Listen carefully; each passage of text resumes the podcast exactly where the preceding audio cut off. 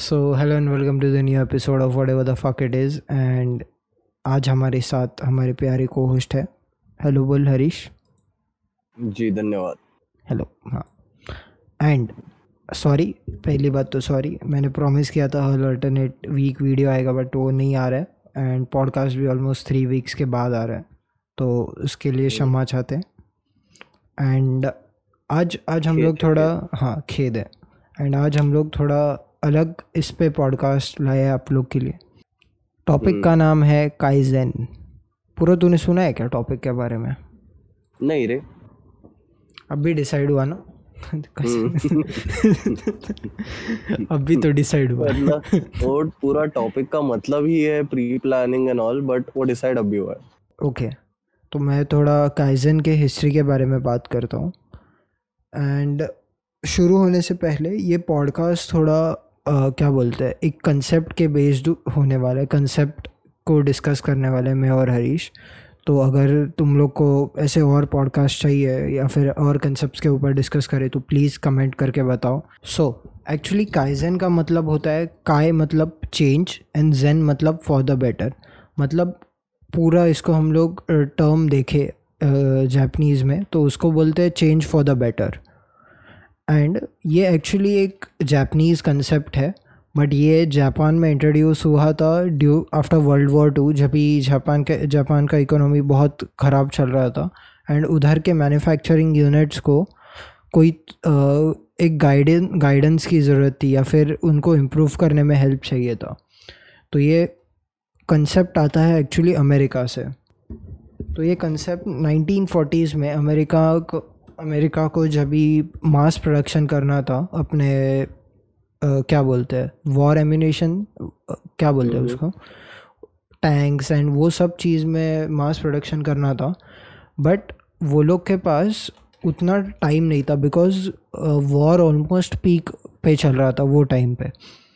तो ऐसा डिसाइड किया गया कि एक नया स्ट्रैटेजी यूएस ने इम्प्लीमेंट किया उधर कि हर छोटी चीज़ में चेंजेस करो। हर छोटी चीज़ है ना, एक ऑलरेडी प्लान्ड प्रोजेक्ट रहता है, उसमें क्या क्या चेंजेस रिफ़ाइन कर सकते हो, वो चेंजेस को रिफ़ाइन करना चालू किया। एंड वो एक्चुअली वो लोग को हेल्प किया ज़्यादा बेटर प्रोडक्शन क्वालिटी में, rather than just जो ऑलरेडी प्रोजेक्ट चल रहा था उसको फटफट मैन्युफैक्चर करने से। तो ये जो कंसेप्ट है ये एक्चुअली इसके ऊपर एक बुक भी लिखा गया है। द बुक का नाम है the kaizen way by Robert Maurer. And ये बुक का रेफरेंस लेके एक्चुअली मैंने थोड़े चीज़ें फाइंड आउट करी, तो उसमें ये सब चीज़ें लिखी थी कि वो लोग ने हर एक प्रोसेस में चेंजेस रिफ़ाइन किए। मतलब वो भले ही बहुत छोटा चेंज हो कि इसका नट एंड बोल्ट का पोजीशन चेंज करना हो गया या फिर कुछ हो गया, तो instead of taking huge steps वो लोग ने हर एक प्रोसेस में छोटे छोटे चेंजेस करके अपना पूरा प्रोसेस रिफ़ाइन किया था। ये सेम प्रोसेस वो लोग ने जापान में अप्लाई करना चालू कर दिया after world war 2। William Edwards Deming ये इनका पूरा नाम था। एंड इनको बोला जाता है the inventor of kaizen principle. इन्होंने जापान में 1940s के टाइम पीरियड के बाद जापान में बहुत सारी बड़ी बड़ी कंपनीज़ को अच्छे से प्रोडक्शन एंड वो सब में डेवलप करने में हेल्प किया था। And after he died in 1993 उनको हाईएस्ट सिविलियन का अवार्ड मिला था जापान के एम्परर से। तो मतलब तेरे को पता है कि ऐसा क्या उन्होंने जाके बोला, लाइक ये काइज़ेन प्रिंसिपल का बेसिक्स इधर से चालू हुआ। उनको पता था कि जापान एक बहुत बड़े डिस्ट्रक्शन से अभी बाहर आने वाला है, तो उन्होंने बोला कि rather than taking बड़े बड़े स्टेप्स तुम लोग छोटे छोटे स्टेप्स लो। मतलब एक गोल अचीव करने के लिए जितने छोटे स्टेप्स लोगे उतना तुम लोग का गोल जल्दी अचीव होगा। एंड वो छोटे छोटे स्टेप्स में भी रिफ़ाइन करते जाओ। वो एक प्रिंसिपल का फाउंडेशन हो गया। एंड वो इतना पॉपुलर हुआ कि कंपनीज़ लाइक टोयोटा, होंडा ये सब एंड इवन निसान, ये सारी कंपनीज़ ने ये अपने इसमें डाल दिया, क्या बोलते हैं वो जो टीम का काम करने का एथिक होता है, टीम वर्क का जो एथिक होता है, उसमें ये चीज़ें इम्प्लीमेंट करना चालू कर दिया। एंड आज वो लोग कंपनीज़ का हम लोग सबको पता है कि वो कितना फास्ट प्रोडक्शन कर रही है एंड कितने कौन से लेवल पे है आज। तो ये सिमिलर चीज़ है ना, ये काइज़न में और डिटेल में जाओ ना तो उनके पाँच फाइव रूल्स ऑफ काइज़न ऐसा करके, which is very similar to the sigma rating जो कंपनीज को मिलता है। पूरा तू सिग्मा रेटिंग एक्सप्लेन कर सकता है? It signifies the efficiency of a company, ठीक है। एंड बहुत कम कंपनीज दुनिया में रहता है जिनको वो रेटिंग में मिलता है, जिसको मतलब ऐसा टॉप रेटिंग मिलता है। Okay, so there is a lot of this thing involved, what you call it, there is a lot of statistics involved, there is a lot of statistics involved. But एक ऐसा एक blunt line ऐसा अगर draw करना चाहे या फिर एकदम simple explanation will be, you know, every product that the company produces or every service that a company provides, उसमें over a span of 100 services कितना errors होता है, ठीक है। and उसके basis पे एक ऐसा बता सकते हैं कि this is its sigma rating। So one of the highest rated institutions, जिसको sigma 6 का rating मिला, you know what is that? कौन सा? There is an Indian institution. I won't even call it a company. It's not even a company. I know. It's actually. समझ गया मैं. It's actually the dawawallas that make the lowest. The percentage of their errors is lowest. And उसको they are rated at sigma 6. So किसी का मतलब you will require a sample size of 800 to 900 dabbas to have one डब्बा go wrong.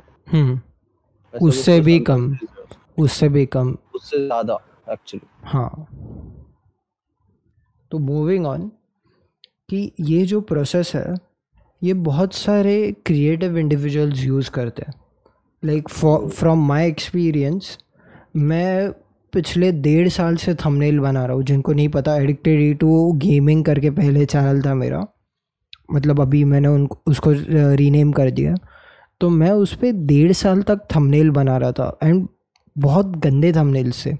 मैं एक inspiration लेके, एक thumbnail का इंस्पिरेशन, मैं नाम कॉल आउट कर सकता हूँ यूट्यूबर्स का।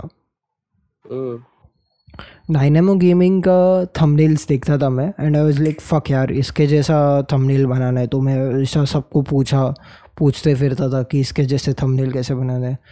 दे वर लाइक कि तू खुद से सीखे। आई एम लाइक ये कैसा, लाइक कुछ ट्यूटोरियल होता है, तू खुद से कैसे सीखता है?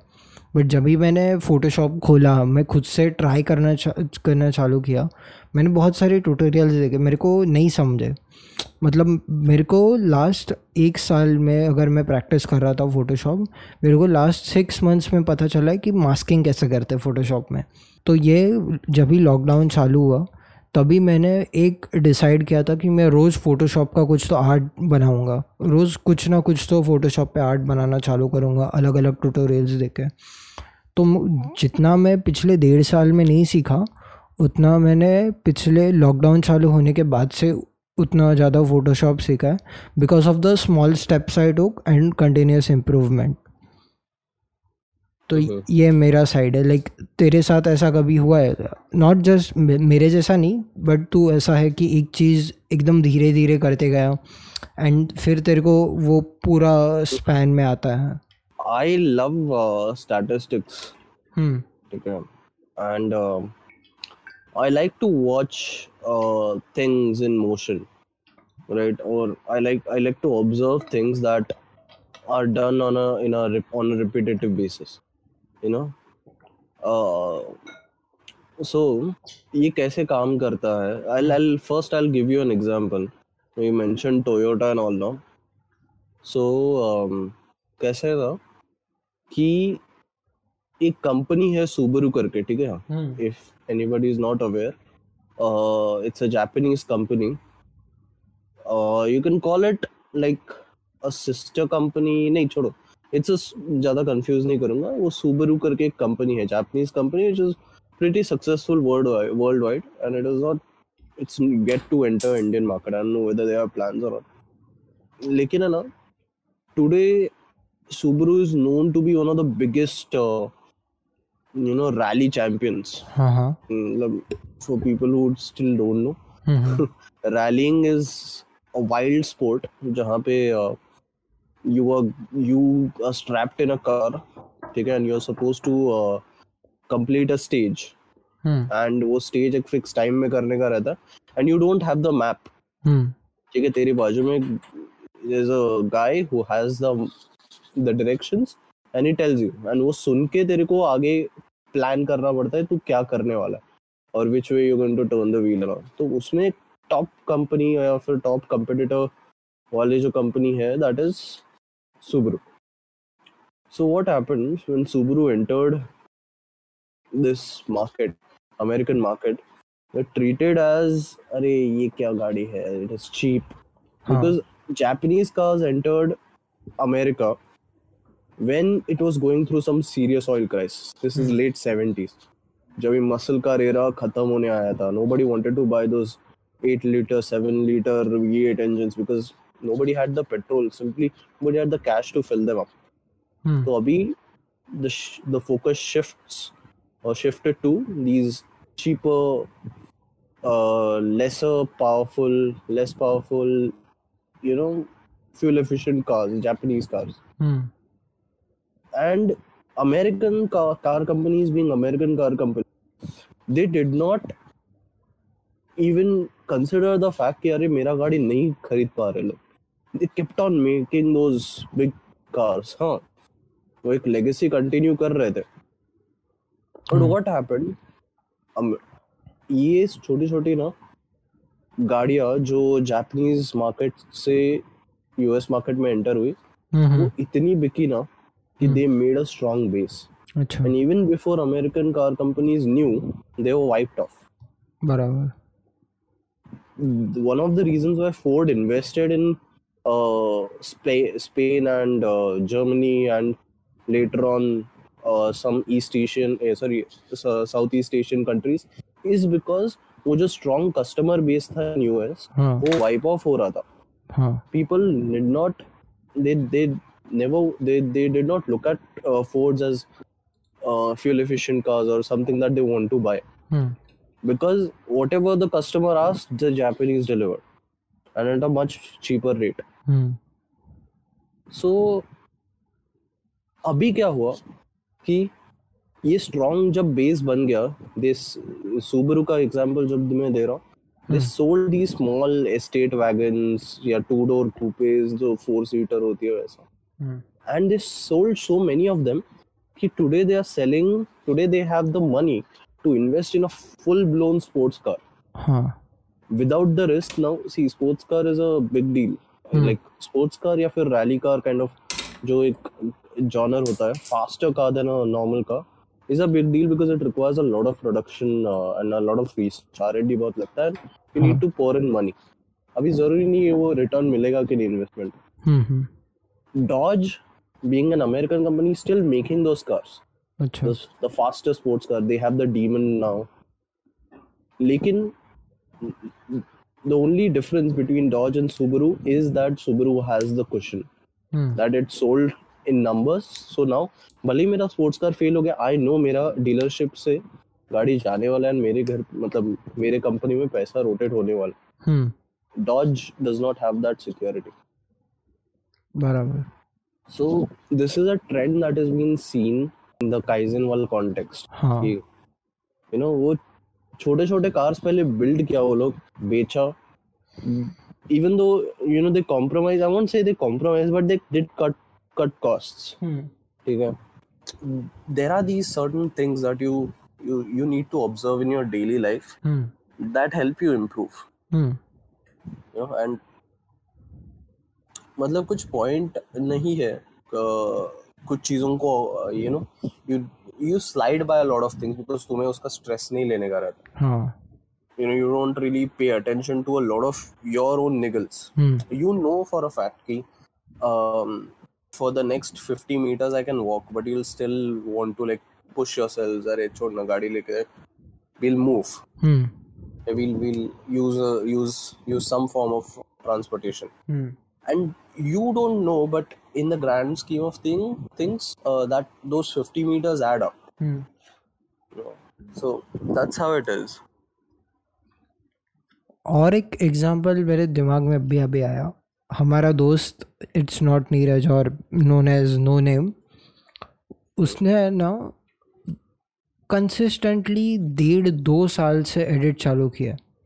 मतलब वो कंसिस्टेंटली अपलोड करता है. एंड बीच में तो टाइम ऐसा था ना कि वो डेली एडिट्स डालता था.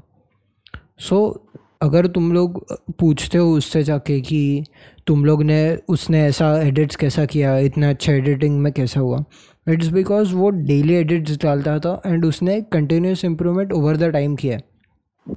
उसको भले एक दिन एडिट किया, मतलब उसने 4 गंदे एडिट किए, उसका आउटकम भले ही तभी ना मिला हो, बट उससे जितना उसको एक्सपीरियंस मिला वो उसने 5th एडिट में डाला एंड वो अच्छा हुआ. सो rather than applying क्या बोलते हैं, एक बहुत बड़ा गोल सेट करने से अच्छा ये जो कंसेप्ट होता है कि इतने दिन में इतने ऐप्स आएंगे, मतलब ये जो कंसेप्ट है कि मैं 6 महीने में मेरे 6 ऐप्स आ जाएंगे और मैं डेली 90 पुशअप्स करूँगा, तो इवेंचुअली हम लोग का एक दिन मोटिवेशन डाउन हो जाता है एंड वो सब पूरा नीचे चला जाएगा. तो यही रीज़न है लाइक जो जिम मेंबरशिप वाला स्कैम है, जो जनवरी में सबके जिम मेंबरशिप पीक होता है and over the period of March वो फिर से डिप होता है पूरे. तो हम लोगों को समझता नहीं है कि तुम लोग एक बहुत बड़ा स्टेप ले रहे हो टुवर्ड्स अ बहुत बड़ा गोल जो तुम लोग ने कभी ट्राई भी नहीं किया उतना पुश करना खुद के बॉडी को. सो इट्स बेटर कि छोटे छोटे स्टेप्स में आगे बढ़ते जाओ. एंड वो फिर से एक बेसिक प्रिंसिपल पे आके जाता है, वो कंसेप्ट फिर से एक बेसिक प्रिंसिपल पे आता है, slow and study wins the race वाला.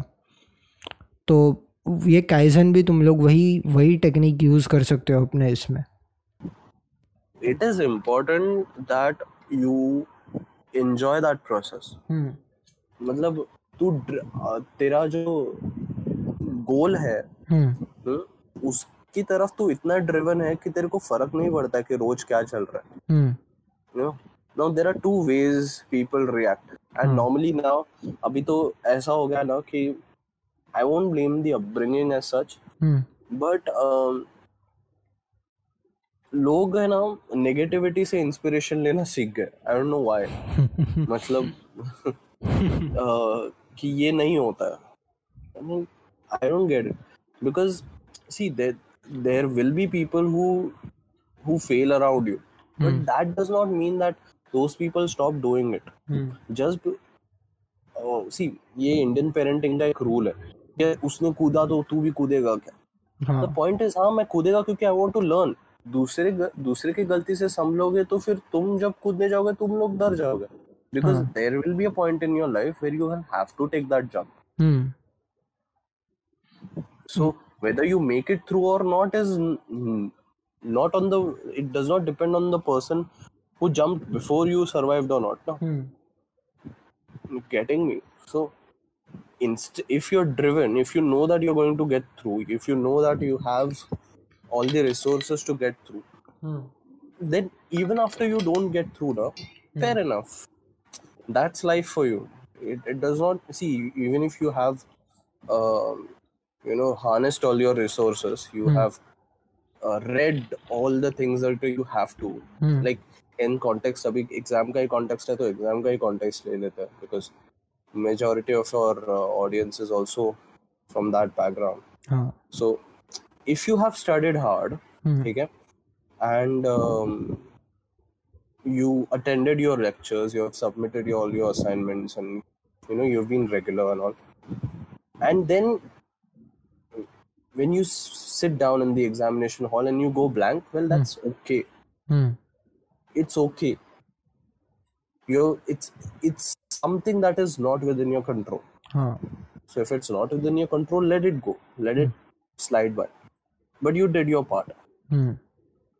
But what is important is you should get started at this moment. Ki, acha, so 6 months after this or 6 months from this point, is something that I want to achieve. Say for an instance, I want to do well in XYZ exam.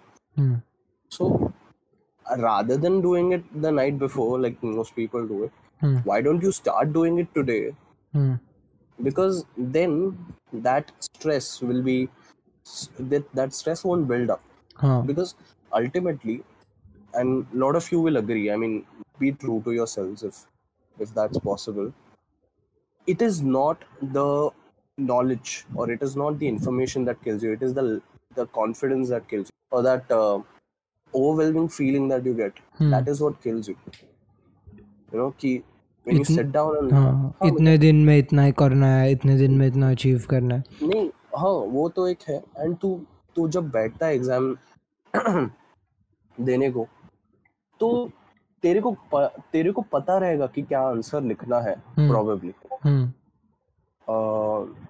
But there is that feeling कि अच्छा ये इतने time में मैंने ये पढ़ा नहीं है ना, सिर्फ कल रात को पढ़ा. तो your brain also sort of suggests कि अरे ये जरूरी नहीं, ये correct information है. You know, because it has recorded it very recently. You know, it is not a memory card that fills up information. Your brain needs time to absorb, you know, all that information. And that process of absorption starts at a very minuscule level. You know, that starts by just reading a paragraph, or that starts by just reading a page, you know. Because अभी ना बहुत लोगों का ये एक problem होता है कि इंटरेस्ट नहीं है, मतलब वो इंटरेस्ट नहीं डेवलप हो रहा है. तुझे इंटरेस्ट नहीं डेवलप हो रहा because you are not thinking about it. हां, बराबर. What are the things that you find least interesting? मतलब वो एक होता है ना. हां, sorry, I find math very, that is like the least interesting subject. Why? Because I haven't been taught to think about it. Because you don't think about math, you solve it. Which is very unfortunate in our education system. Yeah. You know, you're not told the application of the math. बराबर. तू मुझे एक बात बता, अगर मेरे को कुछ एक छोटा सा सवाल है, हाँ, जिसका एक there is a graphical representation, there is a mathematical representation, and then there is a physical representation. Physical representation says that the apple will fall on the ground. The graphical representation will show you its trajectory. The mathematical representation is not suggesting me anything because I'm not able to understand. It is just numbers and signs. तो मैं अगर देख पा रहा कि the apple falls on the ground, if I'm able to plot it on the graph, then why am I not able to understand it through mathematical representations? It's because I'm not taught to think about it that way. So if you want to make something interesting, you need to think about it. That is how you make things interesting. I mean, and it's about कि तुम लोग एकदम small and specific question पूछो अपने आप से वो गोल के बारे में. Tabhi you can achieve it. After listening to this podcast, you are able to recognize what is your immediate problem is a great start. You can pat your backs on that. Because that is like the first step. And after that, it's not that difficult. Because a lot of people, I mean, aaj bhi hai wo concept ki lot of people still live in that denial ki nahi, there is nothing without. That state of denial is a very dangerous place to be. And और एक चीज़ है जो मैं bring up करना चाहूँगा, that is people are very, मतलब क्या बोलते हैं, उनको फट से रिजल्ट चाहिए किसी चीज़ का, जो नहीं आता है. मतलब बहुत सारी चीज़ों में तो नहीं आता है. बिकॉज हम लोग का mobile and technology and all the social media apps are designed कि अगर तुम लोग कुछ आर्ट वर्क पोस्ट करो तो फट से उसमें 100-200 लाइक्स एंड कमेंट्स आ जाते हैं. That is what we discussed in the last podcast, isn't it? हाँ, सोशल मीडिया वाले पॉडकास्ट में कि वो इंस्टेंट डोपामिन किक देता है. रैदर देन तुम लोग कुछ अभी कोई बड़े प्रोजेक्ट पर काम कर रहे हो तो स्टार्टिंग में भले तुमको वो डोपामिन किक ना मिले या फिर अच्छा ना लगे वो प्रोजेक्ट से, बट इन दी एंड मतलब जब भी तुम लोग लॉन्ग टर्म में देखोगे उसको, कुछ ना कुछ तो अच्छा निकलेगा उससे। अगर वो प्रोजेक्ट अच्छा नहीं गया, फिर वो वीडियो आर्टवर्क अच्छा नहीं गया, तो you have gained a lot of experience. Sorry and again this is one of those cases कि नहीं निकला ना। It is important that you learn to enjoy the process. ठीक है, result was not that great, fair enough, चलेगा। On that note, thank you for listening to this podcast. Make sure to like, share, comment, subscribe on YouTube and share it on your stories and tag us and let us know कि क्या था तुम लोग का experience, तुम लोग relate कर पाए कि नहीं ये topic से।